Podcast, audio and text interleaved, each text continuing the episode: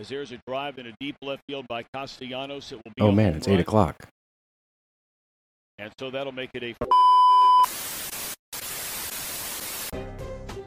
I don't need the spotlight. I shine just fine. Hi, I'm Karma, and yes, I am a bitch. Brav Bros. Good evening, everybody, and welcome back to another episode of Brav Bros, your favorite podcast from the bros for everybody. For whoever wants to listen, I am your co host, Steele Russell, joined as always by the one and only Skeeter McGeeter. What's up, Skeets? Skeeter McGeeter. All right. Every every time somebody says Skeeter, I think about Doug Funnie. Um, I I had a pretty uneventful week. I mean, I'm tired. I'm going away this weekend. You had a very eventful early week. Yeah, saving a dog. Yeah. Tell it us about that, Steele. Okay. On the road was a dog. It was like a little, maybe 10 pound dog, one very big. Okay. And I get out of the car, and I think it's just like somebody's dog that has wandered into the street. When I find the dog, when I get close to the dog, the first thing I notice is the smell. And this poor dog has clearly not been groomed in over a year. It's too small to be a stray. It's not like, you know, you see a stray like roaming around, you're like, oh, it's a stray dog. Like, this is somebody's dog. I've never seen a stray dog roaming around Oh, no? ever. Well, I have. The Texas thing? Maybe. Okay. But then you gotta Wondering. you gotta be careful because it might be a coyote, and then they'll get you. yeah, that's a good point. But so I see this dog, and I noticed that it was it was so so sad. Like the ears were completely caked over with earwax to the point that the dog could barely hear. It had a cut on its head. It was disheveled. It had been so neglected and mistreated. So it was also it was hot as balls. It was like 95 degrees. It was on the blacktop. It was panting so hard and like stumbling around. It looked like it was about to die. So I grabbed a towel out of my truck and scooped it up. FaceTime Dev, and I'm like, hey, I don't know what to do. I got this dog. I'm coming up to that. It was like three houses down. Like it Mhm. wasn't far away. Yeah. So I get back to my house and we are calling everybody I know. Like literally, like anybody that has any experience with dogs or rescuing animals. What I have learned, it is not easy to rescue a dog Right. at all. So we end up going to the Plymouth Animal Hospital, which, if you're in the area and you need a vet, do not go to this place. Okay. I am telling you not to go well, to it was going to be a good Animal plug. It's a bad No. plug. Terrible plug. The vet was disinterested. He honestly was like leaning towards like just put this animal down. Yeah, we call this a butt plug. Yeah. Butt plug, which means it's a negative plug. But it was a terrible experience there. But it turned out that the dog was chipped. The owner didn't even take the time to register the chip, so the dog was unaccounted for, which was actually a positive thing because it let us legally be allowed to take care of the dog. So Okay. now the vet gives the dog all its shots, it gives it a dewormer, and luckily Dev's cousin works with an organization. So because of that, she hooked it all up with an animal hospital in the area. We took the dog there to get actual treatment to try to recover. I mean, it, it's a very long road to recovery. It's been years, maybe over two years that this dog has been groomed. Like its nails wrapped around its paws. Oh, It was the saddest thing I've ever seen. It was so sweet. Like it let the vet kind of just do whatever it had to do. It was not fighting at all. And it also didn't have any energy to fight. It was one of the saddest, most like heartbreaking things that I have ever experienced. I felt so bad for this dog, but we got it the care it needed. It's in the hospital recovering right now. So hopefully it bounces back. It's an elderly dog. It's got a long road to recovery. So we named it Reba. So everyone say your prayers for Reba. She is fighting for her life because of some horrible, horrible dog owner. P's and P's for Reba. P's and P's for Reba. But that, Well- yeah, that was my week. Uh, that's. Let's go on a lighter note here. Barbenheimer is back. All right. we had the live show last week, so we got a little distracted, but we did get a couple of applications. And uh, I mean, I'm going away this weekend, but after that, I think we're on, fully on, all in, because I need to see these fucking movies. I this need point. to- I can't. Yeah, I need to remind our audience if you are listening and you want to partake in the Barbenheimer, there's been some very, very good applications. There's been actual PDF files that have been oh, made. Oh yeah, there was there was a full PDF file resume, which was awesome. That one's at the top for me. And again, I get to pick three, and then Shooter gets to pick out of those three. Anybody can apply. Gender does not matter. Apply, but I need you to one, say why you want to see the Barbenheimer double premiere. Two, what gift are you going to bring Shooter? And three, why do you deserve to go? Was that it? I think that was I pretty much that it. was That's the gist it. of That's it. We gist. we got some applications from all over the place. Uh, shout out Australia. I would love to go to Australia to go see Barbenheimer. Uh, just can't swing it. Yeah, definitely that- just can't swing it. But I appreciate it. You can still send your applications Oh, in, but yeah. if you are in a different location, you have to intro the entire thing with "I'm not in the area," because it, it is a, an important distinction. So yeah, I think honestly, the furthest I'm willing to travel on this one is I don't know. Should I be nice about it in like a couple of states here or there? you're gonna drive a cut. No, no, certainly not going to drive anywhere. I'm no. going to fly. No. Driving for This shit. person, unless it's like a really cool area. If someone's in like L.A., that would might be a cool trip. Fuck LA. That's a long trip. LA sucks too. Yeah, no, you know, you ha- you have to come here. All you right, have to fine. come to shooter. I- oh, that was the whole thing because Oppenheimer with the Like IMAX, correct King of IMAX. Prussia. Yeah, yeah, okay. All right, It yeah, has so- to be King of Prussia. So if you can't make it to King of Prussia, just intro it with that. We'll still read it because these applications are absolute gold. Yeah, I'm actually gonna tomorrow morning. I, I I have real work. Um, I have a meeting. After my meeting, I'm gonna start responding to a couple. Just let you know, let, let you guys know that we're reading them. And that you're in the We'll running. respond. Let you know that you're in the running. We appreciate the application. It'll be nicer than when you apply for a job because you know there's like Jerry like generic bullshit. Like geri- thank you. yeah, I was gonna say Jerry geriatric, um, which is also geriatric because it's probably an old white man reading this anyway. So, um, anyway, let's uh, yeah. So I'll respond to a couple tomorrow, and uh, you know, just let you know you're on the running. but that takes us to the news of the week, and uh, we have one that I can't wait to get to because it got a lot of traction on uh, our socials, and for good reason. But we're gonna start out with um, a bomb that you dropped when you walked into my house. I had no idea that apparently they're postponing the Ultimate Girls trip involving Caroline Manzo and Brandi Glanville due to legal reasons. They're still trying to get that whole thing sorted out, so they pushed Roni Legacy to the front. So we get to see the ladies of Roni come back to the screen. Now, I have one question. Do you think the return of the original cast while Roni the reboot is currently airing? Well, it won't be currently airing, so it's not. It doesn't drop until December. Okay. All right, because So that was my only concern. yeah, current Roni will be far done by then. Uh, and then the plan is supposedly that they're going to air the Morocco one, which is the one with uh, Caroline and Brandi, at some point in 2024. Details unclear. They pushed it all the way to They, yeah, year, they pushed it to yeah, but barring they- Bethenny Frankel's union strike. but this is honestly my first reaction was this is a huge, huge year for Sonja and Luann. They're making the waves, man. And like, you know what? Rightfully so. Crappie Lake is a hit. I love Crappie Lake. It's the perfect like little snack in between the housewife Yeah. shows. So I can't tell if it's honestly because I mean we see a lot of this, especially with the new Roni on, where people are just not watching because they refuse to accept new people into their lives, which is the dumbest thing in the world. But I wonder if it was newer housewives, if they threw them on something like this, if it would get as much, if it was exactly the same show and it was fun, if they would get this much, at least love. I don't want to say traction or views. I just want to say love because everything across the board is a resounding yes for Crappie Lake. what's really funny is I firmly believe that because of the anti Roni reboot people, the people that weren't even watching the last season of the Mhm. old cast, the people that gave up on it but are still dying on this hill of bring back the OGs, I think Roni Legacy is going to get massive numbers just because of those kinds of people. Where they're like, oh, we're watching the OGs, we're supporting our cast. Yeah, and I'm okay with that because I, I am too. that's exactly the role that we want them in. That's what we talk about. You want people to kind of ride off into the sunset, give them this one last show, let them have a nice fun trip, give us six episodes, not 10. Please not 10, just 6 episodes. Give us a couple episodes here and there. We'll enjoy it and then that's it. And we're good and we're done. Can I emphasize that? That's it. Yes. I do not need I'm All okay these with people- Sonja and Luann going to a different Oh, Crappie Lake. Absolutely, one hundred percent. Yeah. What I don't want is for petitions to start for bringing back the OG cast to Roni. This is a one and done. They deserve it. They've earned it. Let them ride off with some respect. Have a really good last hurrah. Bring them back for a couple of Ultimate Girls trip along the way. Some more Crappie Lakes with Sony and Luann for sure. But let's not get crazy with this. Yeah, I mean, I mean, I actually couldn't be more ecstatic about the Morocco trip thing getting pushed back, though. Me too. I don't want to watch I that. did not care about No. any of that. At least Roni Legacy has some substance to it, and people are going to be excited about it. I hope it's good. And that's the thing. When we talk about how much we like the new Roni, it doesn't mean that we dislike it. We just know that it's time for them to move on. That's We seriously. appreciate what they did. We respect it.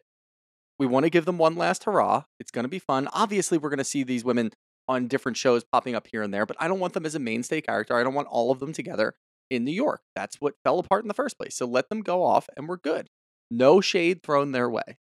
Well said, Shoots. Well said. Moving on from that, we got the return of Roslick happy birthday to me, September 5th, which reminds me, remember the Jameis Winston interview after he won the national championship? They're like, how I, do you remember, feel I, about I remember a lot of Jameis Winston interviews, but not that one. They're, they're all imprinted in my head because I think they're the greatest interviews ever. But they, the reporter, I think it was Erin Andrews, was like, how do you feel? It's your birthday. You won the national championship. He goes, it's the greatest. Happy birthday. And he just walked away. That was it. That was the whole interview. Actually, a pretty good interview for Jameis, honestly. It was just, I love his interviews. Weird but dude.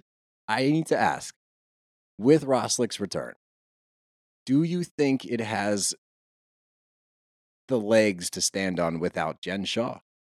I don't think so, honestly. I think I that- really don't. yeah, I mean, we saw how that looked last year with even with Jen in the picture. It was it was a Heather's tough year. It was a tough black year. eye taking stage, and it's so it's really funny because a lot of these shows, at least in like the year that we've been doing this, they've been dragging on, and as of late, everything's been pretty good. I've enjoyed the OC shows recently. aside, yeah, but yeah. Everything else has been pretty good, and I remember Beverly Hills stinking, but I'm excited for Beverly Hills to I come am back. too. I remember Jersey, even though Jersey was just on the air. I remember us being over everything. I'm still going to be excited for Jersey to Yep. come back next year because I want to see what it looks like. Salt Lake City's not that.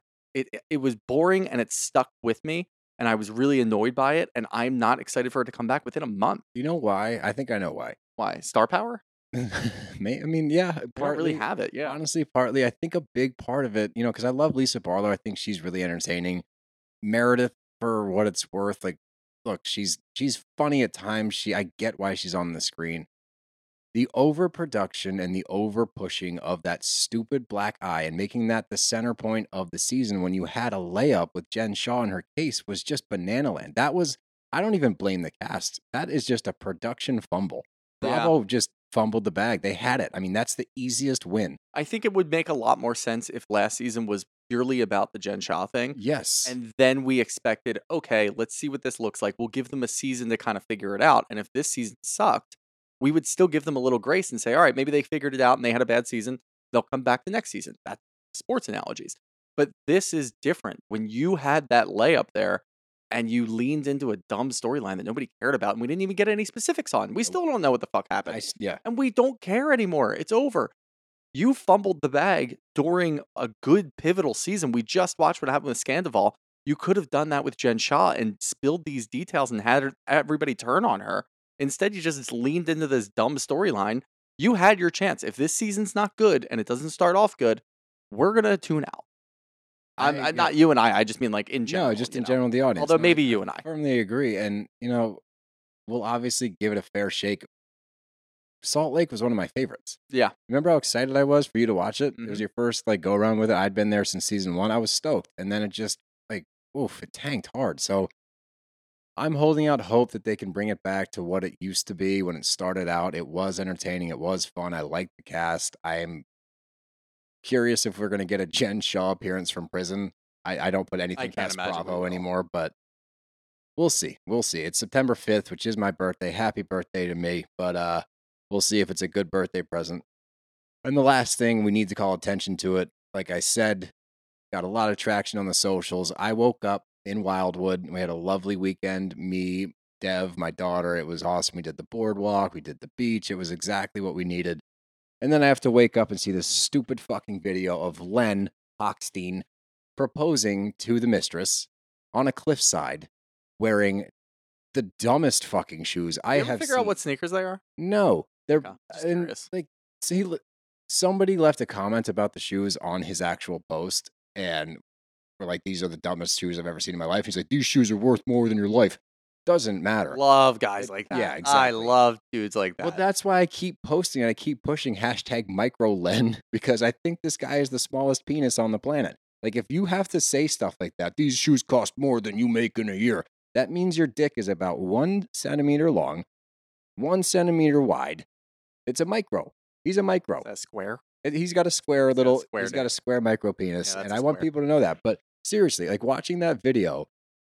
gave me way too much outrage. I'm sitting there like trying to enjoy my coffee in the morning. I'm like, who is this guy? Who do you think you are? You're not even divorced yet, right? You're a scumbag. We watched you on the screen all season last year. Just be a fucking loser. Nothing about you screams like this is what bugs me. Okay. He's a fucking plastic surgeon. The way mm. he walks around, you'd think he won the Nobel Prize in medicine. This guy's not special. You're a run of the mill plastic surgeon. Plastic surgeons in Miami do feel that way. But I don't understand it. I really don't. You live in a fortress that makes you look like a drug dealer. You are trying to kick your wife and kids out of the house so you and your mistress, who's 21 years old, can move in there and get married. She's still married too. This whole thing stinks. Did you see He his mom's stinks. comment? Yes, and now she's on the payroll. I think she. I think that Lenny I Cash. mean, we knew that was going to happen though. After we watched weird, like- last season, yeah. But here's my issue with that. Honestly, the kids can see that.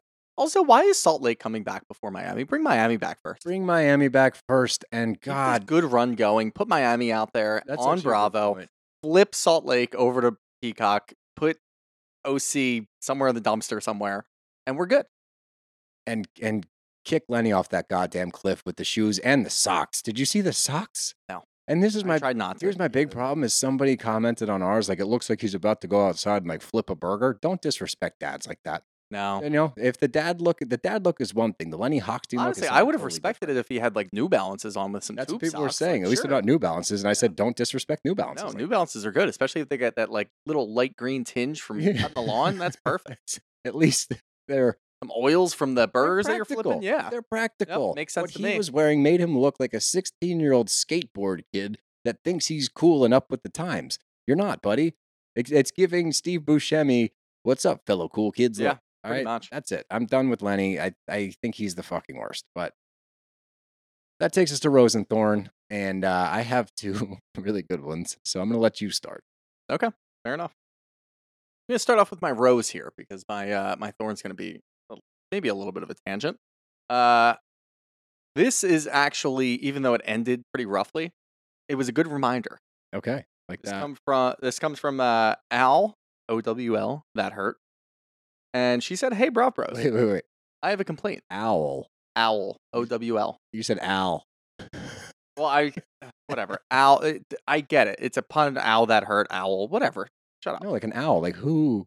Who that hurt? Hoot. Is it hoot or who? Hooters. No. you ever see that meme? oh, whatever. Just read it. Anyway, uh, hey, Bravo Bros, I have a complaint. Yous always like to say go birds, and I don't hear enough go Phils. It's a path to another Red October, and Wawa is doing Schwarber season, so I like to support the Phils. And then she ended it with, I know you're gross Eagles fans, which I, I'm not even going to get into that. Uh, I hate that comment. yeah. I hate that comment. We don't, we haven't said go Phils in a while. We haven't said go Phillies in a while. Good reminder there, but at We the do same watch, time, we also wear Phillies gear on here frequently. We do. I, And we watch. We why are you have so mad about this comment? It's a nice reminder to say go Phils sometimes. go Phils. But here's my thing: we have a text chain where like we literally talk. I think every day we are we we all watch me, shoots, and our buddy George all watch most Phillies games and text about them every day. Honestly, if you're watching on YouTube and you ever have a, a couple of people have complained why is Shooter looking at his watch so much, he checks the scores. a lot of times I'm checking the scores. yeah, no, and then he tells me, yeah, no, it's cool. But yeah, I don't know. I have, I have mixed. I'm okay with about that. I thought it was a good reminder. And go Phils. I don't need it. It's patronizing, and I don't care for it. Whatever. Uh, and my thorn is I am not even gonna read the comments out loud. But you know fucking who who commented on our oh, video. that's my double rose, baby. double rose double for you, double thorn for me. Double rose. This person commented not once, Twice. but twice. Rattled much? in a couple of hours. Rattled much, Tamra? Camera Are you rattled a Are little bit? coming to our TikTok You don't want this. You don't want this to smoke. tell us that you weren't even friends with Jen last year Oh, and you definitely didn't bring her on the show? Not to mention she didn't even comment on the fact that we said that she threw her under the bus. That's No. oh, let me. Here we go. But yeah, Steele will So read I've the got actual a comment. double, and uh, this is more of a thorn because the other one I can at least throw some respect to. So my thorn is from Tamra Judge herself, and she commented, "I did not bring up the cheating. Gita did. My advice to her was to be honest. Lie. Two, if you guys knew what you were talking about, you know you. Two, if you guys knew what you were talking about, you would know I did not bring Jen on the show, and I was not close with her a year prior to filming. That doesn't add up, Tamara, because the way you talk on the show is that you two have been close for years, that you used to hang out at the gym, that you were a part of her meeting Ryan. Now you're changing your story up, Tamara. What happened?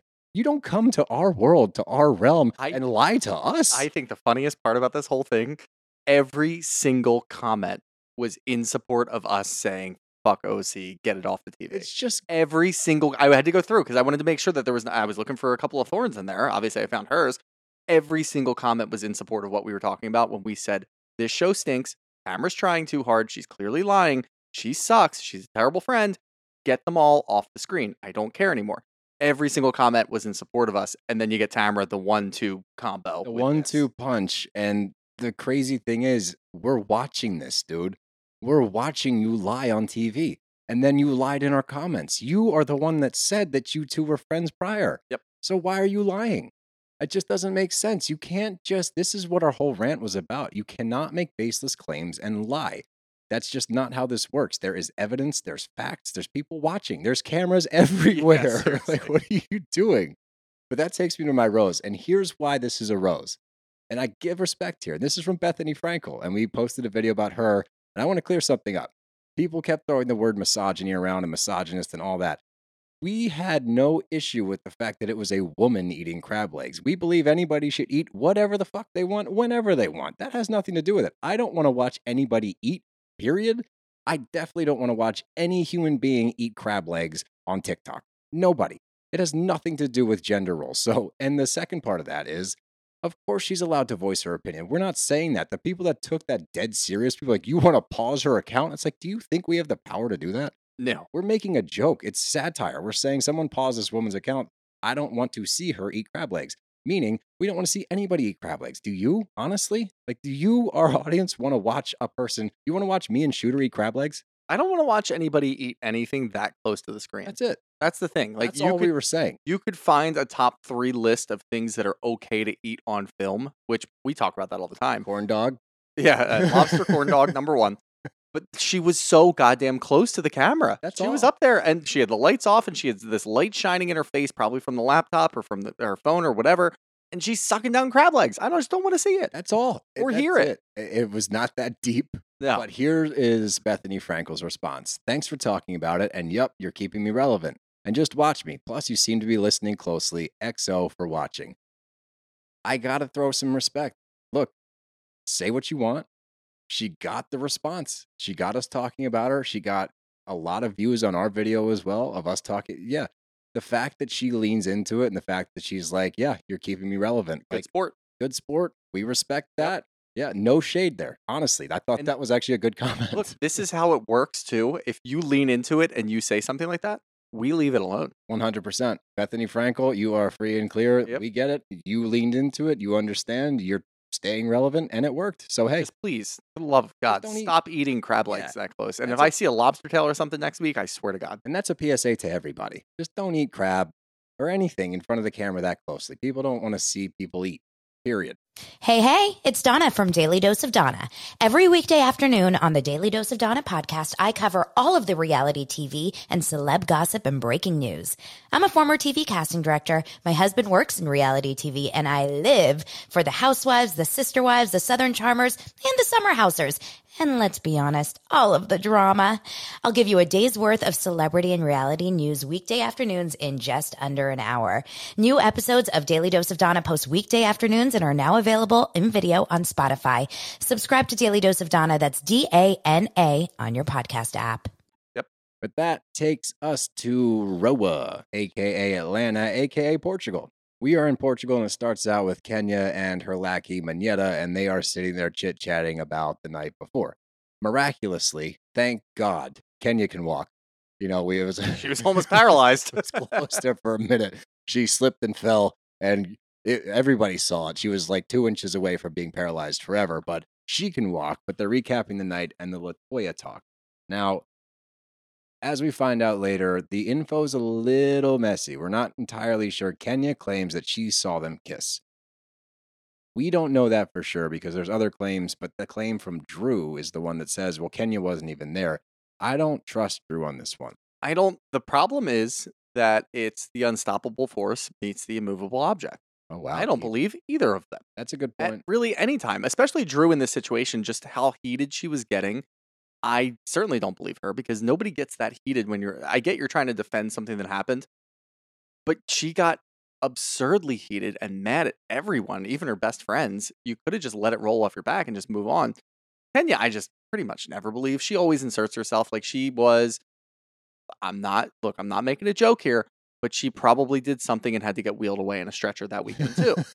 like eh, she was probably missing an action, or she had to go to bed unreasonably early because she had to get up the next day. Whatever happened, she was probably not there. The only person in this situation, the entire situation that I believe, is Candy I I believe Candy. because I just don't see Candy lying. I, I I mean maybe like here or there, whatever. But in the face of other these other women, I just don't ever see her lying. She always stands up for what she saw. She always stands up for what she said. and she doesn't. She never falls back on it. Like she's always steadfast in her beliefs, and like For that- better or for worse, yeah. Yeah. So I agree with you. I think Candy is the voice of reason here. And again, we are newer to this franchise, but we're almost one season in, and we do understand the dynamics of the group better than especially than we did at the beginning of the season. And yeah, it does seem that Candy is not one to just throw random accusations out there. And this one she seems very confident about. So I'm leaning towards yeah, it did happen, but moving back to this scene, we find out that Marlo took a video of the entire fight, sent it to Latoya, and then Latoya sent it to Drew. So now we have Marlo being sneaky behind the scenes. There was a comment made later from Monyetta, and this one I had to write down because it's interesting. She said, The cameras were down, so I started filming because that's when the reel comes out. That's breaking the fourth wall and that's saying like yeah when we're on camera we're not giving you the full truth. And i thought that was an interesting distinction and then we get the side view of the actual camera or sorry the camera phone and marlo taping the whole thing. Do you think that was shady behavior? I look, I if we're just taking everybody at their word, it's more shady for Marlo to do that because she's sending it to Latoya. right But this is kind of where it gets a little murky because we don't really understand the whole backlog of everything that's going on. If Marlo is close to Latoya and you're sitting there talking about this whole thing, I don't really see a problem with that. You've got Latoya's name in your mouth and you're really running this thing up and running this thing up. Maybe. i appreciate the video? that if it wasn't coming from marlo Why why leave Marlo out of this? don't you are such a weird I don't Marlo understand stan. it. I don't get it. Whatever. What I, I the issue that I have is the video. If she was texting Latoya, it would be different for me.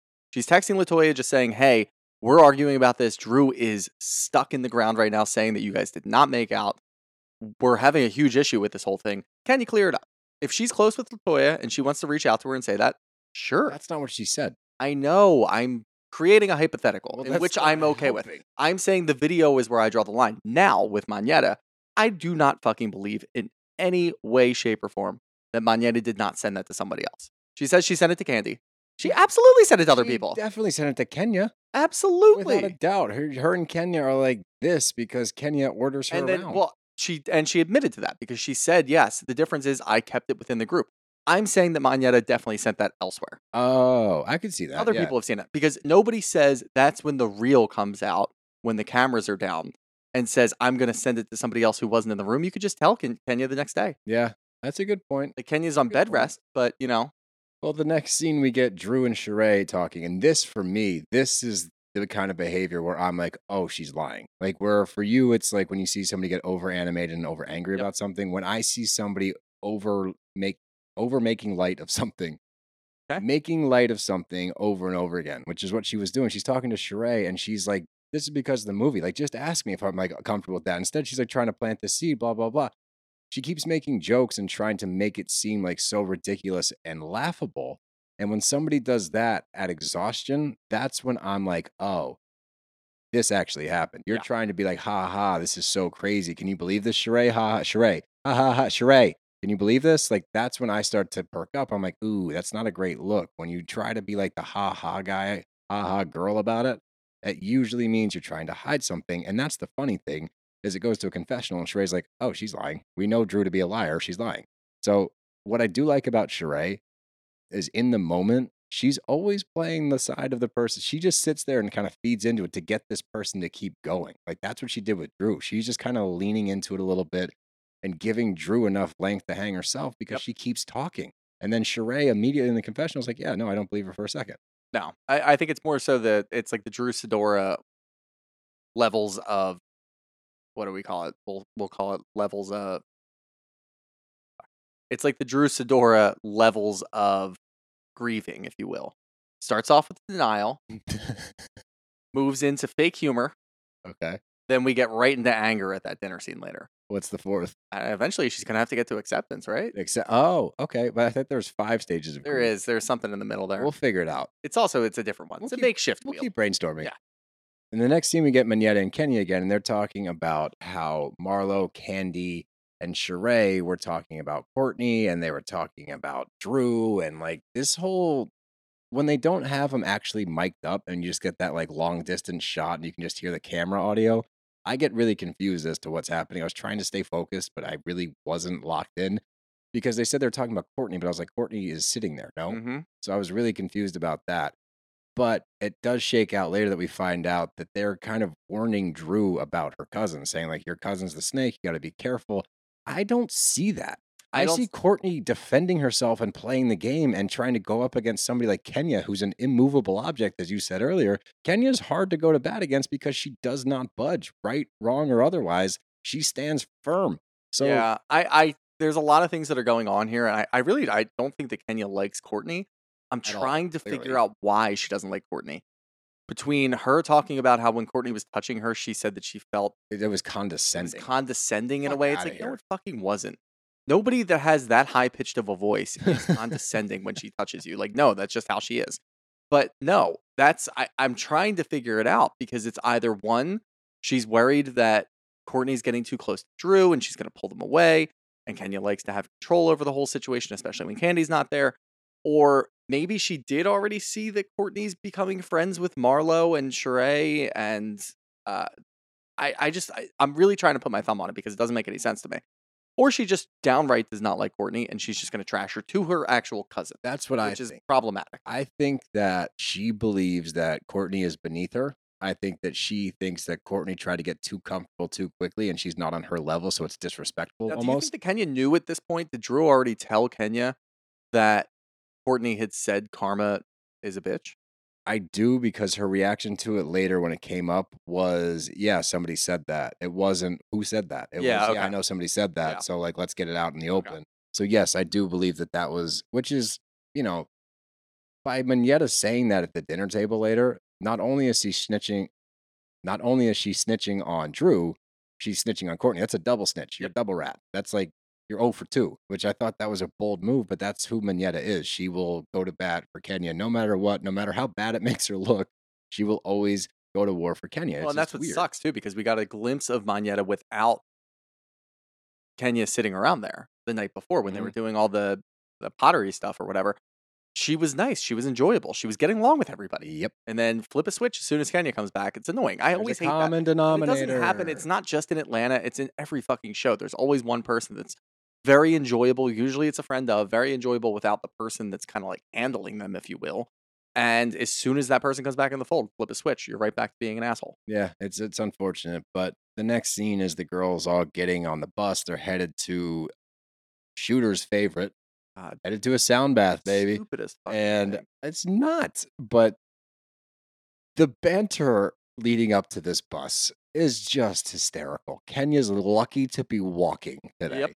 Lucky to be walking is disrespectful to people that are actually paralyzed. Like you fucking slipped outside. You're embarrassed. next That's to a it is, banana peel. which is hysterical. Yes. I'm glad you like. Yes, of course we're glad she's okay. We're not wishing any injury on anybody. But let's be real. It was not that big of a deal, and she's leaning on it like somebody tried to kill her. But the diagnosis was trauma. Mm-hmm. What do you mean?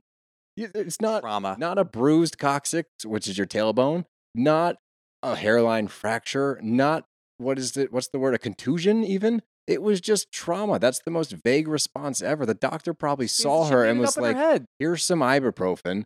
Go back and take a good night's sleep and wake up. You'll be fine in. She also morning." waited for a couple of hours. I'm sure her ass started to feel better eh, halfway through she sitting in that waiting in the room. hallway. Yeah. yeah. But this is where we get the first glimpse of Courtney in her confessional, and she's starting to get riled up. She's starting to respond to some of the disrespect that she's getting from Kenya, and I like that. I like that she's not backing down. Courtney has taken about 15 steps forward for me since uh, episode Yeah. one. I, I think she solidified herself as a housewife for next year, or at least a friend a of. friend of for sure because she is not afraid to go to bat, and I like that. But we get a little freestyle from Monyetta.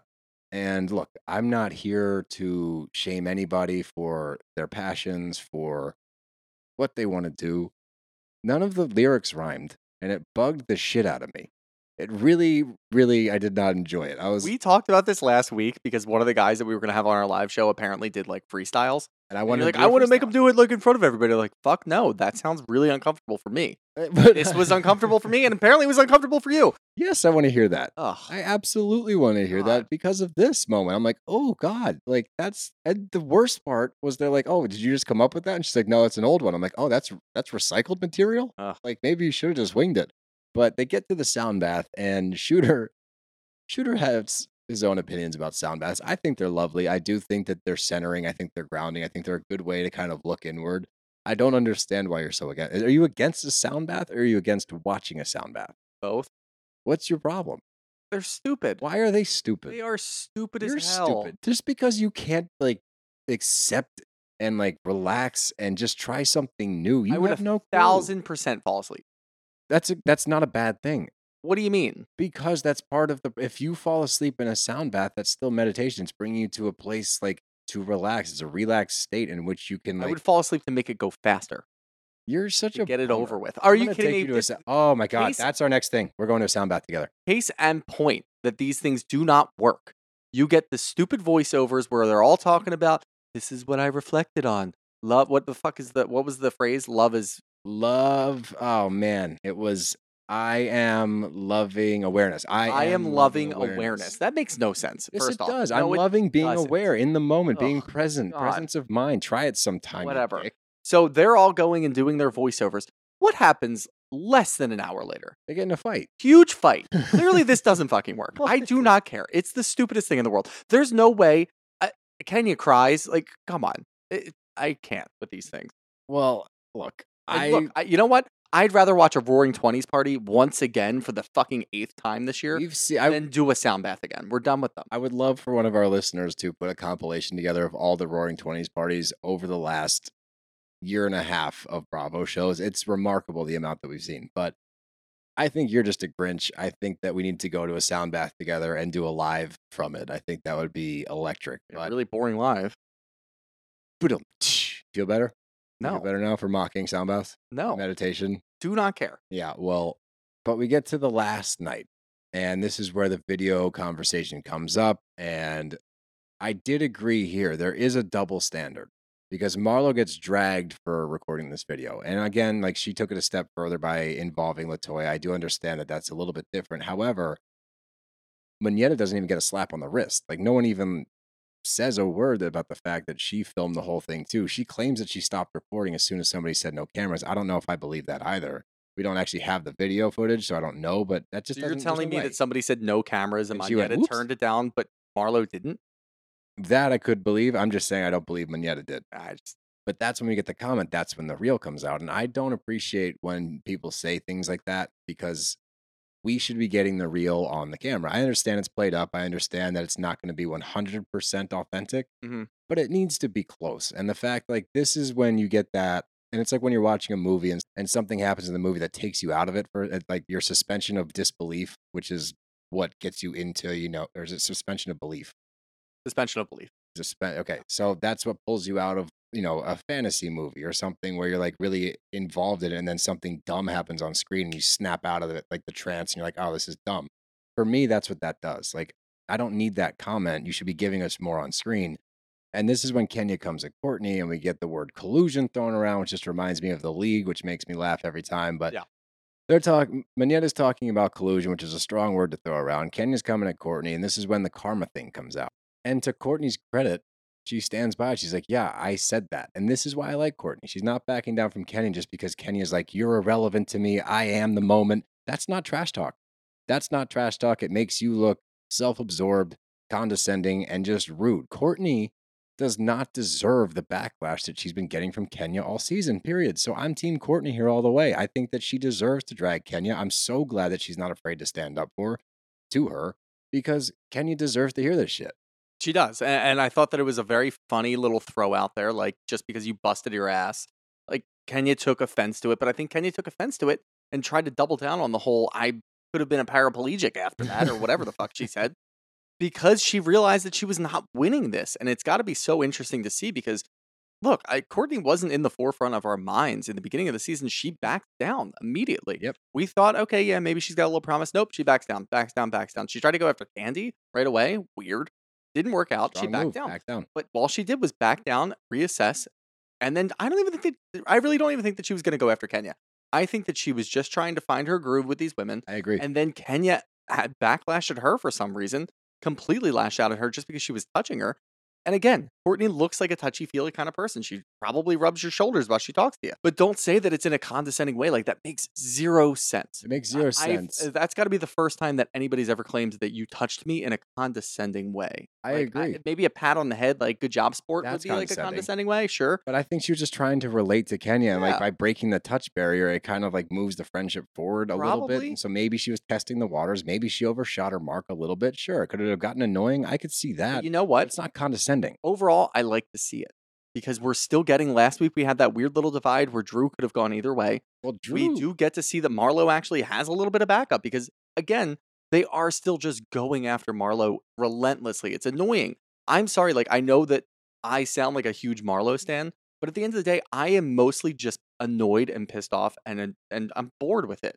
Stop going after her for fucking every little detail. Stop throwing her life her past transgressions and her legal troubles and shit in her face. I love that she laughs at it now you kind of she's got to be done with it. She's got to be over it. She's got to be annoyed with it. It was just uninventive. Nobody like she doesn't even bring it up anymore, and they still throw it in her face. Like that's the only thing that they have to go after her for. That and selling her pussy for a bag, apparently. But that's those are the two things that they keep coming after her for. And I love that she's letting it roll off. I like that Courtney's teaming up. I like that Sanya's getting a couple words in there. Sheree can't even handle it because she has to leave because love is awareness or whatever. It, the whole thing. I looked- am love I- awareness. I was happy to see that at least it wasn't everybody against one person I, agree. there with that. were multiple fights going on and it involved a lot of the key players and i like to see that but to me, it's it's messy because I don't even know if everybody knows who they're standing up for, and it's funny because they start to break down. We get the juxtaposed scenes, and we get Kenya and her crew talking about, it, and Kenya's like, "I didn't say anything to her. I haven't done anything to that woman." Blah blah blah. You cut her off at every chance you get. You're extremely rude to her. You're shrill towards her. There's no warm feelings at all. You make her seem like she's beneath you. We watch it week in and week out. And you look at Courtney's side of things, she really hasn't done anything to Kenya that's been negative until finally she got pushed too far and she's like, Yeah, karma's a bitch. Like, wear it. Sorry about it. Yeah. And I don't see anything wrong with that. If you you, keep pushing, she's gonna bite back eventually. But we get to dinner, and first of all, fuck Ralph. And I don't care how you feel about Drew. The fact that it, it actually pains me to see Drew be like, Yeah, I'm still in counseling, but Ralph took a breather and then she still stands by her man. Like she's loyal to a fault. And this dude's in Vegas right now with a stripper producer doing God knows what, and has the balls to text Marlo the next night at the vineyard and be like, "Keep my name out of your mouth." Like fuck your name, dude. Fuck you. Seriously, I hope you hear this because you deserve to be dragged all across the It's screen funny by because- everybody. when when marlo did first say that i just got a text from ralph i my immediate reaction was just talk to drew one-on-one you don't have to do this in front of everybody Yeah, maybe i'm protecting marlo but then when you read the content of the message sure throw that out in front of everybody absolutely. What a weird ass move. And I get it. Like Drew was expecting it. She uh, clearly told Ralph. If she didn't, then there's another snake in the grass No, I somewhere. mean, she that would be clearly told She Ralph. clearly told Ralph. So she was expecting it. I like that Marlo said it in front of everybody because they can now see Ralph for who the fuck he is. And I love her They stance on he is, that. by the way. Exactly. And I love her stance on that. I'm not going to text him back. I'm sitting next to his wife right here. I'm going to say I'm sorry for even bringing him up. She didn't say anything bad about him. Not one iota Said we do the same thing. we we're do the same thing. We're both in tech. Okay, cool. That's not bad. Unless he's not actually in tech. Maybe he lost his job too. Maybe that's why he's doing this fucking stripper promotion thing in Vegas. Maybe that's why Oh. Drew's so butthurt about this. I don't know. I'm just throwing things out there that are going that through my mind while I'm watching. But she didn't say one bad thing about him. This is just, it's getting annoying with this show. Marlo does things that aren't even bad and they're still going after her for it. It's annoying. I think that I, I can agree with you there that it's annoying. I don't like when things get repetitive and uninventive. Like come up with some new material. We hear the clapbacks. This this crew is great. They're great at insults. They're great at Yeah. clapbacks. They have some of the best in the housewives realm. So you can do better than reusing the same material, especially Kenya, man. Like she continues to just that she leans into that one every goddamn time. Every time she's got an issue with Marlo, she throws out the fact that she was potentially a high end escort or Yep. something. And it's just, I I agree. That part gets old. But I did enjoy the fact that they could at least give Sheree one evening where things could have blown up. They reel it in. I love the edit where it slows down everything. Like, do you feel the wine? There's pilgrims here. like, That was pretty funny, honestly. it was. I enjoy. I even wrote down fun edit. that was a fun edit. And that's the thing is like, yeah, I'm harping on the one thing that annoys me, but overall, Good episode. it's a good episode. I I thought it was it. a really good episode, and I think that the end of the season is going to be really good as well. And I think that that reunion should be awesome, as long as they don't overdo it. That's But it should be awesome, and I'll blame Bravo editing for that. I'm not going to blame Atlanta Well- Housewives for that. I'm gonna I'm gonna blame Bravo editing for that if they do end up making it longer than it has to be. But overall, enjoying the season. I know that everybody says that it's a down season, but we're happy that we got into Atlanta. yeah, I think that whether the audience agrees that it was a good season or not, we did enjoy it. And like you said, we're I'm pumped that we did get into it. Everyone kept telling us we had to do Atlanta, had to do Atlanta, had to do Atlanta. We missed the boat last year because we started the podcast too late. So for better or worse, we did enjoy this season. We are excited for future seasons. I am excited if, you know, this wasn't the best year ever, if they can shake some things up to try to make it better. I mean, I guess we'll see. And it's the season's not over yet, but yeah, I, I I've enjoyed Atlanta. Yeah. But that takes us to RHONY 2.0. And look, I'm enjoying it. I really am. I think it's fun. I think it's light. I think that I'm happy that there's drama starting now. We're starting to see the tensions rise amongst the group as you're going to get. Especially, I'm glad that they forced a trip early to make all these women stuck in the same house together because that's how you produce drama. Yeah. You stick enough people in the same house together for long enough, they're going to butt heads. Yeah, even if it's early on, and obviously there's still some growing pains, and we know that they don't really all know each other. I will say, as the resident ratings guy, it's not doing super well. Yeah, I did see that. which is kind of shitty. And I look, I mean, we're part of the problem because I watch it on Peacock, but I think it would make more sense to put it during the week. Like in summer during the week, people will watch things. Sunday night during the during Put it on like nine hard, o'clock man. on like put it in fucking OC slot. Put it nine o'clock on Wednesday. That would do much better than a Sunday night. I feel like people are getting back from wherever the hell they were, if they're at the beach or they're at mountains or whatever. It, it's just not a good time slot for them. So I, I'm not going to read into the ratings. I think that a lot of people, the most most people like it. The people that are watching it really enjoy it, which is what I like. I do have a shuffle in the power rankings though, Oh, let's hear it. big time shuffle. Oh, I like that. Let's hear it. Ubah is now number one. That's not surprising. A thousand percent. She's Ubah's great. She one. is great. Uh, Jenna moves down just a bit, but Erin has now landed her spot just above Jessel at the bottom. Oh, I had Erin up pretty high. She, she jumped right back down. interesting. Yeah, I, I think you were definitely onto something where uh, her and Jenna are not quite as close as she would make you But she believe. wants you to think they are. Yes, this is absolutely the Diana Jenkins effect, and that's exactly what's going on here. The rest in the middle to is pretty much unchanged. I think that that's a reasonable power rankings. I, I like that. And I, Jen is still great. Ubah, God, Ubah is great. She's just great, and it's it's not surprising because Chanel was great. You know, Ayan is fantastic from Dubai. She was the only bright spot of that entire franchise. I do wonder if we weren't, we wouldn't get this much out of Ubah if it wasn't for the early trip. I don't know. because we'd be getting That's her solo. Obviously, I, I mean, looking at scenes next week and, and forward from there, it looks like we get a lot of like solo stuff with her, which, you know, obviously we want to learn more about pretty much everybody. But I do agree with you. I think that the trip early in the season is huge because it forces everybody to get together. The only, obviously, dud of the crew is just Jessel complaining about her. Dude, it's so annoying. She comes downstairs, she complains about the cold, and the heat's broken upstairs, I guess. Then she's like, I'm moving to the hotel.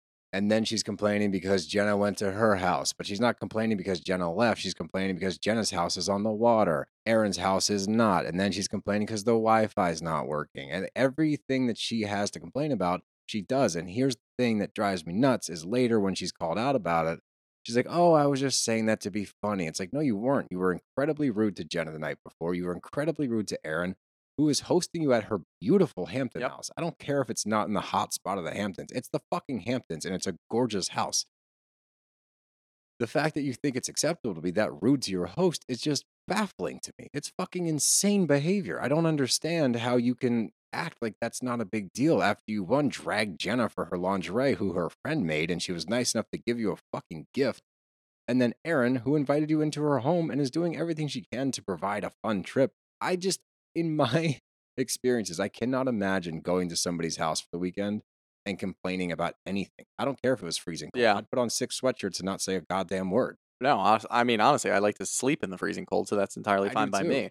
But I do think, and uh, look, I don't really know honestly what or how I'm gonna feel about Brynn moving forward. At least like you know a season from now or whatever. I feel like she's trying really hard. She is, but that's working for now because I feel like if she didn't show up this episode and it was still just the five of them up there at Erin's house, Firmly agree. I don't think that we would have gotten as much out of this episode as if when Brynn showed up. And obviously, Brynn shows up at the trainer. And then later, when they're having lunch, she makes a couple of comments in there. I feel like, yes, she is forcing things, which could definitely get annoying. Maybe she learns how to kind of manage that and make it organic, whatever.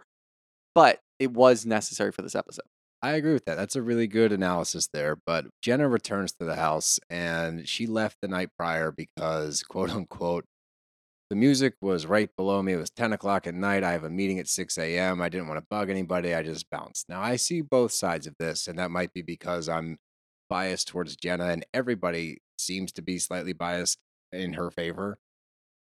I do agree with the fact that if you are at a house for the weekend, you just got to grin and bear it. You got to muscle through it. You can't I- just bounce. I don't think that she has to just grin and bear it, but you can't just bounce and not plan on saying anything to anybody. That's just first off, nobody knew that you had a meeting at 6:30 the next day. They were all surprised to hear that. Tell them up front. Second off, don't leave the house without saying anything. You That were just going to sneak out the front door. that was weird. And look, I, you can chalk it up to her personality. You can say that maybe she doesn't feel Well, this- comfortable well, or look, social this with is these her women. First girls trip I- ever. all right, it's soft spot for Jenna. I'm I'm going to be the contrarian here with this Shocking. because everybody's got this huge soft spot for her. I like her. I think she's great. I think she's a super interesting person. Need more out of her. But in this instant, that's a bullshit move. I agree. It was a thousand bullshit move. percent. There's no way to look at the other side of this. No, no, I agree with that. I agree that I just said that she shouldn't have. le- I don't even think Or she should have left. I, I yeah, that's I, uh, you can be in the middle. You can say like, yeah, I've got a I've got a meeting at six thirty. I'm probably gonna leave around like 10, 10.30, but I'll hang out with you guys as long as I can, to announce and then I will come back. Yes, when you get to the house, Yep, right? absolutely. Immediately just make say, that "Hey." plan immediately because she said that she didn't want to be in everybody's way and this and that and whatever. excuses. She made There were excuses. there. Yeah, she definitely made excuses. But I wrote down in my notebook though, finally some drama. Like now we're starting to see people push, but it's funny, and we'll get to this in a minute.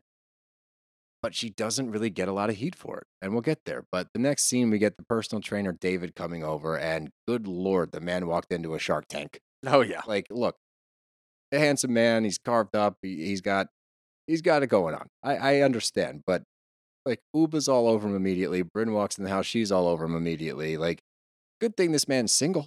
Like, what if he wasn't? Yeah. Could get messy. but we get to see a scene, and Shooter and I always appreciate these scenes because it lets us know if we were going to go golfing in a foursome, who we would pick for our teams. Not the most athletic group, No. not at all. What'd you think about Jenna's leggings? I think that she's a fashion Jesus icon and could wear. No, no, no, no, I wasn't a fan. I wasn't a fan. I wasn't a fan. But I love that when Brynn walks in, Ubah's like, Brynn just walked in like a pimp, like wearing a big ass fur coat and a sweatsuit.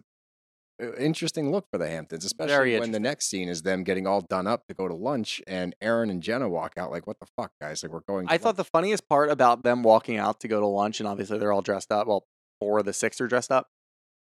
Did you hear what Sai said?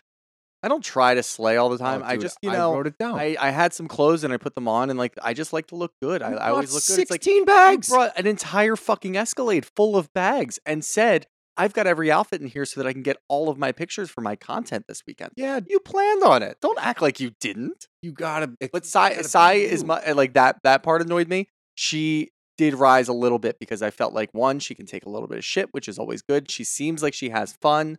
She seems And- to have a good head about her. I think that she's defensive because of her past, and that's understanding. She's been through a lot. She worked her ass off to get where she is. Mad respect for that. No shade whatsoever.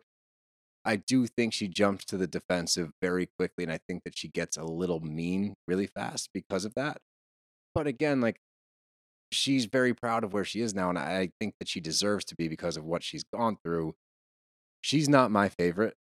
I- She's not my favorite, but she did move up a bit because she Yeah. was pretty rough the first couple episodes. But this is when we get the scene after the workout with Jenna and Erin. They're chatting inside, and this is where I'm like, okay, and this is confirmation for you that Erin one doesn't know Jenna that well, and two is going to let her kind of do whatever she wants. I got a different sense from this scene actually. I Oh, didn't think that she. I don't think that Erin went that easy on her. Honestly, oh, I did. she. You really like? Uh, in let me well, comparison to when Brynn. Oh, in, in comparison, I'm not even going to compare it to that because that is way different. That is shooting your dog versus you know stepping on the dog's paw, as Jesus Brynn. That's Christ. what Brynn said. Oh, I didn't hear that. Oh my god. Anyway, it's like whoa, dude. real dark, real fast. But no, I, I thought that Erin did give Jenna not even the appropriate amount of shit. I thought she gave her more shit than she even deserved. She was cold to her when she walked in. She made a lot of comments about her leaving, didn't even look her in the eye for the first couple of minutes while they were talking. And she made countless jokes about how they did not get to eat breakfast because Jenna said, I'm not going to eat before I work out. Just when and she then Jenna wasn't got there. there. Well, No, wait, no, no, that on, was- though. No, Hold she on. at the lunch later in the episode, she kept saying it over and over, and then the rest of the crew jumped in and started saying it over and over again. I think Jenna got the appropriate amount of shit. I don't think so. I think she deserved because here's the difference, right? The difference is when Brynn got shit, it was more pointed. It was definitely meaner, and it was For sure. with Jen. Uh, There was there was a there's It a was- caveat in there somewhere yeah, that it's, kinda- like it's, a little lighter. It's like, look, we're gonna get through this clearly. We're just gonna give you some jabs. but I thought the initial I, and I I this is where I kind of agree with Erin. Now I don't agree later when she says that I just like Jenna more than you, Brynn. But I do think that Jenna or that Erin gave Jenna the appropriate amount of shit, and Jenna did apologize within hours. And I get it. Like Brynn didn't say anything to you for a couple of weeks, blah blah blah. Brynn probably didn't know that you were pissed at her until you know the day before she had to go over to Jenna's. But that being said, I didn't really think that she was playing favorites. I thought that she gave her shit, and I thought But that Jenna apologized, and I thought that was it. Here's I liked that. Here's the difference for me. Okay, and this one line, I think, is what changes that. In her confessional, she says, "We just need to give Jenna her space. Like she needs to learn how to like be in this group. Blah blah blah." She's giving her the grace. That's true. That I don't think she'd give the rest. I of the don't. cast. Yeah, I, I kind of look at confessionals a little differently, just because they've had weeks and weeks to kind of reflect on things. I look at things in the moment. That's fair. But to the shakshuka of it all, if you don't know what shakshuka is, it's like red sauce with eggs cracked in it. I mean, there's much more to it than that, but that's like the general gist of it. To eat that before a workout is insanity.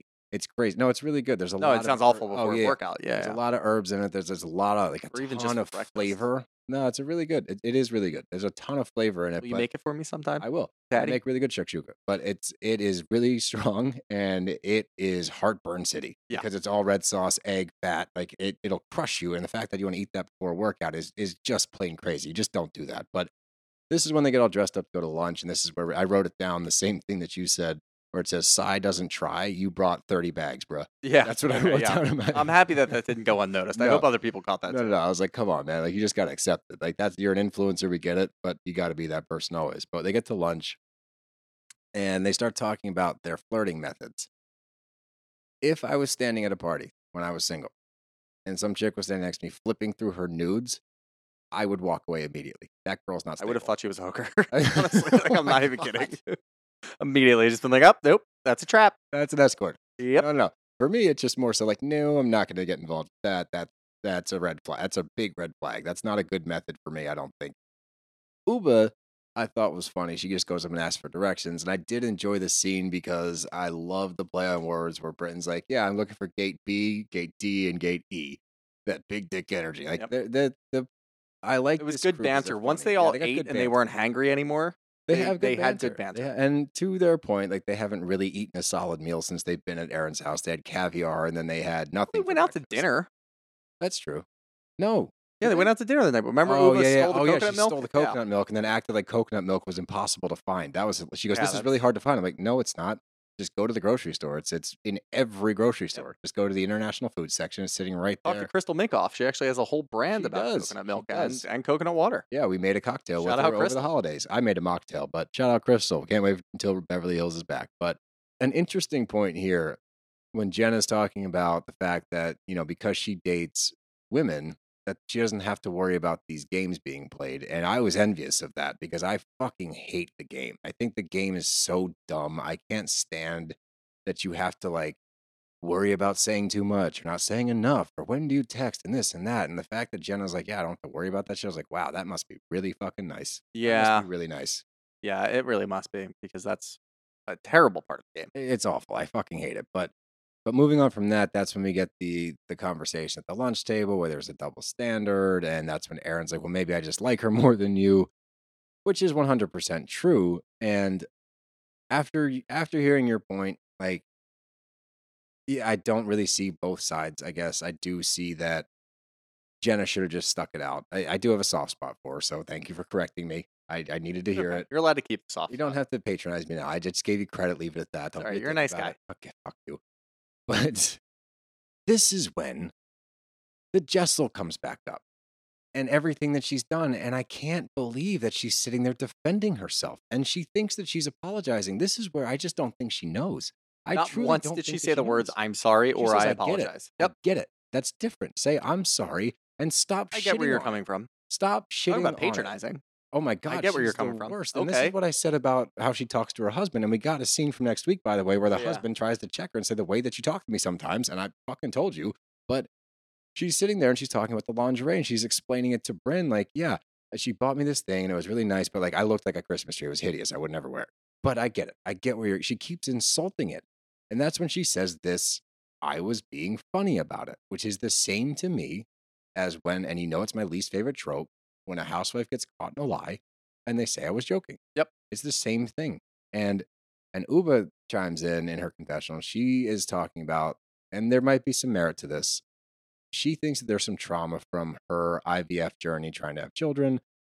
We can't speak on that, obviously. And I'm Yeah. sure that was a really difficult process. And I'm sure that there was a lot of insecurities that come with having a child. Like it, it does so much damage to your body, to your hormones. It's I do a lot of postpartum training with with my clients, and yeah, it, it's a really, really hard hill to climb. And respect, seriously.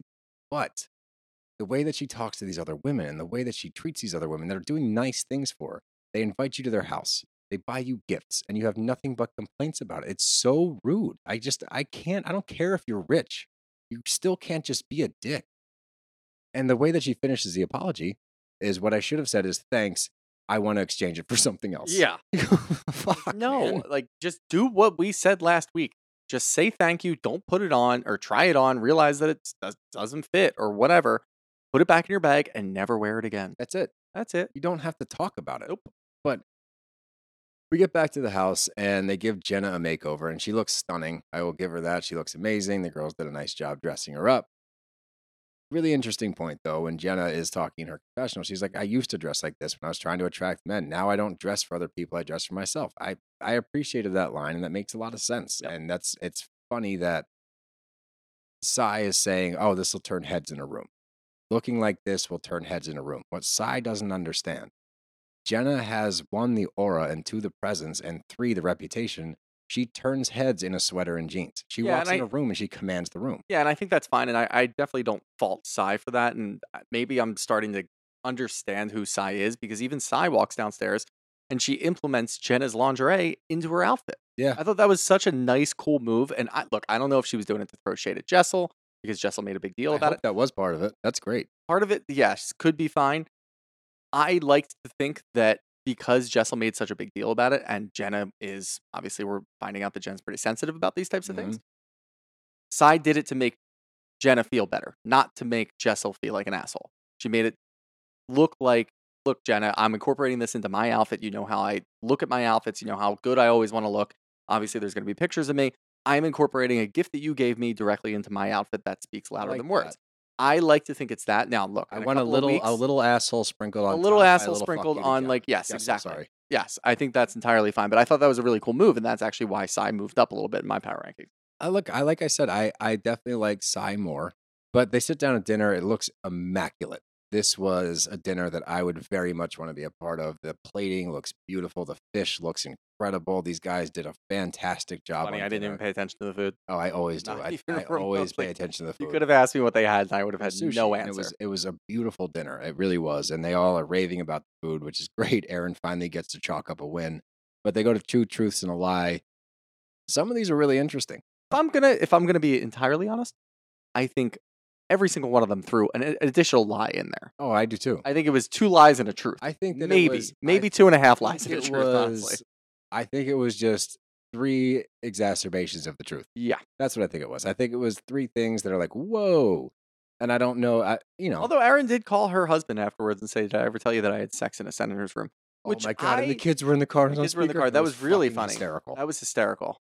The last thing that we get is the women at the fire pit. They're trying to get this thing kicked on. When they make fun of Sai for saying throw a match on it, like that's actually the safest thing to do is to get fire to it immediately Yep. because the longer it leaks, the more danger you put everybody in. So for them to be like, Sai's gonna blow us up, it's like, no, Sai's actually the smart one to try to light it on fire before you guys keep leaking propane everywhere. That's the issue. Or as Brynn says, petrol. Petrol. That that Where the fuck did she Mm. come from?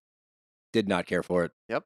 Did not care for the forced word. I don't ever care for forced words. Just say propane or gas. It's not petrol. very European thing to And call you're it not petrol from like that. Europe. Yeah. Don't say well, we don't. petrol. I, I don't know where she's from, but I don't think it's Look, Europe. given She gives off. accent. She gives off the vibes of spent like a semester abroad, Abroad and and, comes made it her yep. whole personality. Yep, yeah. that that I could see. But while they're at the fire pit, I'm really glad we get this scene because we get to learn about Sai. And this for me moved Sai up the power rankings because I was able to kind of peek behind the veil a little bit and see why she ticks the way that she does. And she worked her ass off. Like she worked at Sears when she was 16 or 17, living in a New York apartment with her roommate from high school. Like she worked her ass off and now she's doing very well. She talks about how she used to peek in the windows and daydream about certain things, and now she's living it. And I I don't care how I end up feeling about her as a character on this show. Like I will never not give her respect for what she's done to get where she is. I think it's awesome. And I love these scenes because it makes it real. It's like, okay, fuck yeah. Like that's it makes them super thing. relatable. And I feel like anytime, and look, like we didn't watch a lot of these shows from the beginning. So maybe some of them start off like this, but we need this for every person on the show. It makes you more relatable. If three or four of them talk about their backstory, like Jenna talks about her whole uprising in in her career and Yep. how she rose to the top and everything like that. Even if people aren't at the top of their company, it still makes you relatable because you worked really hard. Sai talks about her rough upbringing and like what she had to do because she didn't grow up rich. We need more of that. As soon as three or four of them do that and the other two are kind of sitting out there, we're just going to assume that you grew up rich and this is how you've always been. Yeah. And that doesn't bode well for the casual Bravo viewer. Like us. I need that all the time. And honestly, when we look at it, we get new housewives almost every year. We definitely get at least one or two housewives a year at this point. We need them to do that. We need to be able to feel what they feel and understand where they came from so that we can like them. And sometimes we'll understand where they came from and we will dislike them even more. But we'll But respect that's them. okay. We'll respect them.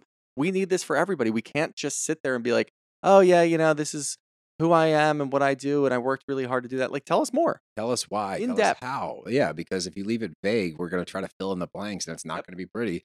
And that's why, you know, I'm curious to see how much further into Brynn's backstory we get because she says that she relates to Sai because she had a similar. Well, it looks like she has a bit of a breakdown next week during Thanksgiving, I guess it is. Maybe. okay, then So maybe we'll get, we'll like, a little bit more, of a more glimpse there. because We get she, some Ubah action. So I do think that we'll get everybody. I am a little worried that kind of like Erin and maybe Jessel kind of like sit on the side. And those are the two that I was thinking of when I just yeah. said that. That we'll get like four of the six, and then those two will stand on the outside and be like, "What's your deal?" I think What are you? Is and that runs the risk of them staying at the bottom of those power rankings. Look, these power rankings are ever fluid. Oh, And just because I stand firm with Jenna right now does not mean that she can't fall four spots in one week. yeah, mine are set in stone. Actually, I'm just gonna I'm gonna ride. It's not surprising, but look, overall, I enjoy it. I think it's light. I think it's fun. The drama is not crazy yet. It's building up. I think that more people really need to give the show a shot. I think that if you are out on it without trying it, I think that's a really bad way to watch TV. In my opinion. Yeah, and I, I think it. There's no way that this should be doing Salt Lake City numbers. no, it really it's It just- better than it's Salt. so Lake. much better than It is Salt Lake way City. better than Salt Lake. So just give it a shot for the love of God. Just watch it and just like understand also it's the first season of a new franchise. It's going to take a little while for these women to get their feet wet. But if you're not watching now, you're gonna miss out. Yeah, Some good stuff, some good stuff. good backstory, and you know what? In a couple of seasons, stuff. we're gonna be shaming fans for not watching If from the it beginning. takes off, yeah, then we have all the ammo come after so you. excited to shame fans. Can't wait.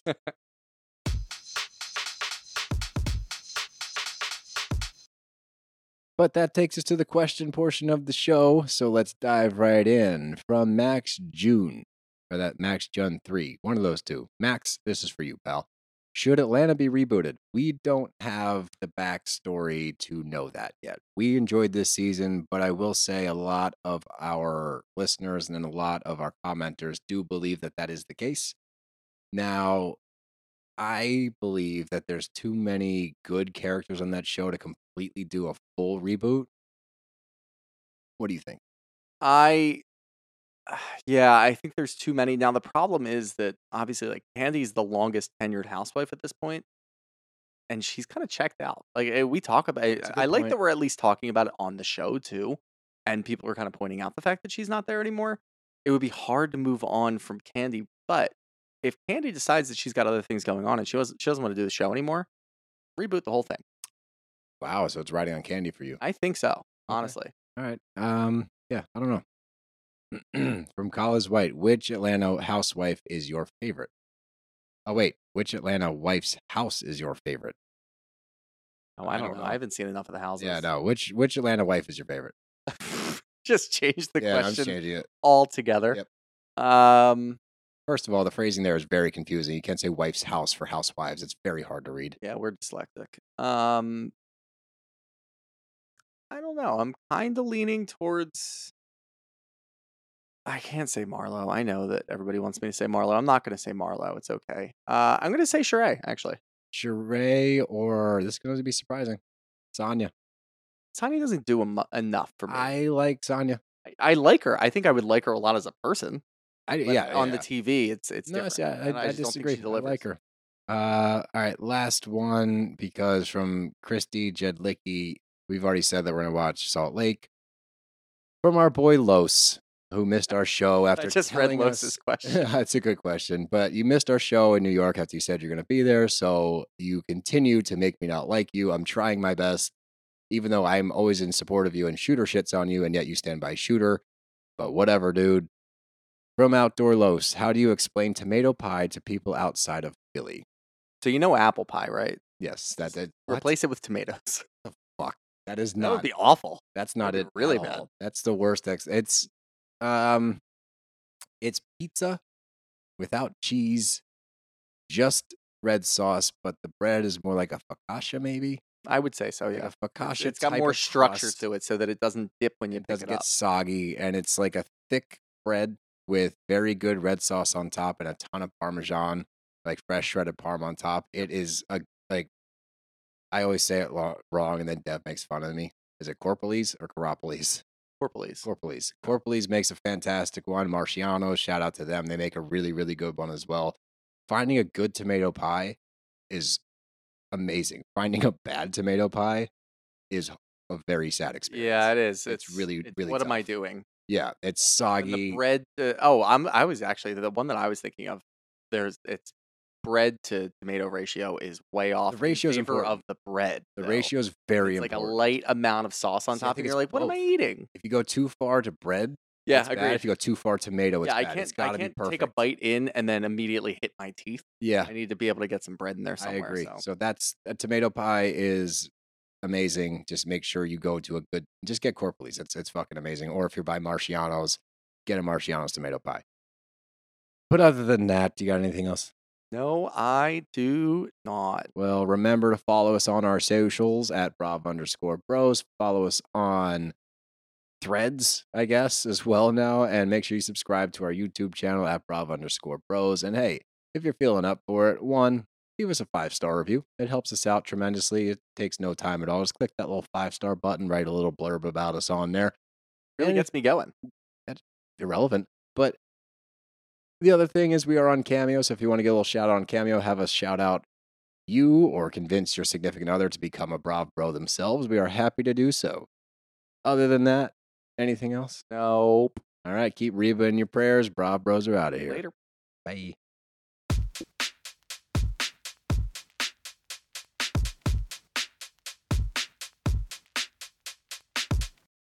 Hey, hey, it's Dana from Daily Dose of Dana. Every weekday afternoon on the Daily Dose of Dana podcast, I cover all of the reality TV and celeb gossip and breaking news. I'm a former TV casting director. My husband works in reality TV, and I live for the housewives, the sister wives, the Southern Charmers, and the Summer Housers. And let's be honest, all of the drama. I'll give you a day's worth of celebrity and reality news weekday afternoons in just under an hour. New episodes of Daily Dose of Dana post weekday afternoons and are now available in video on Spotify.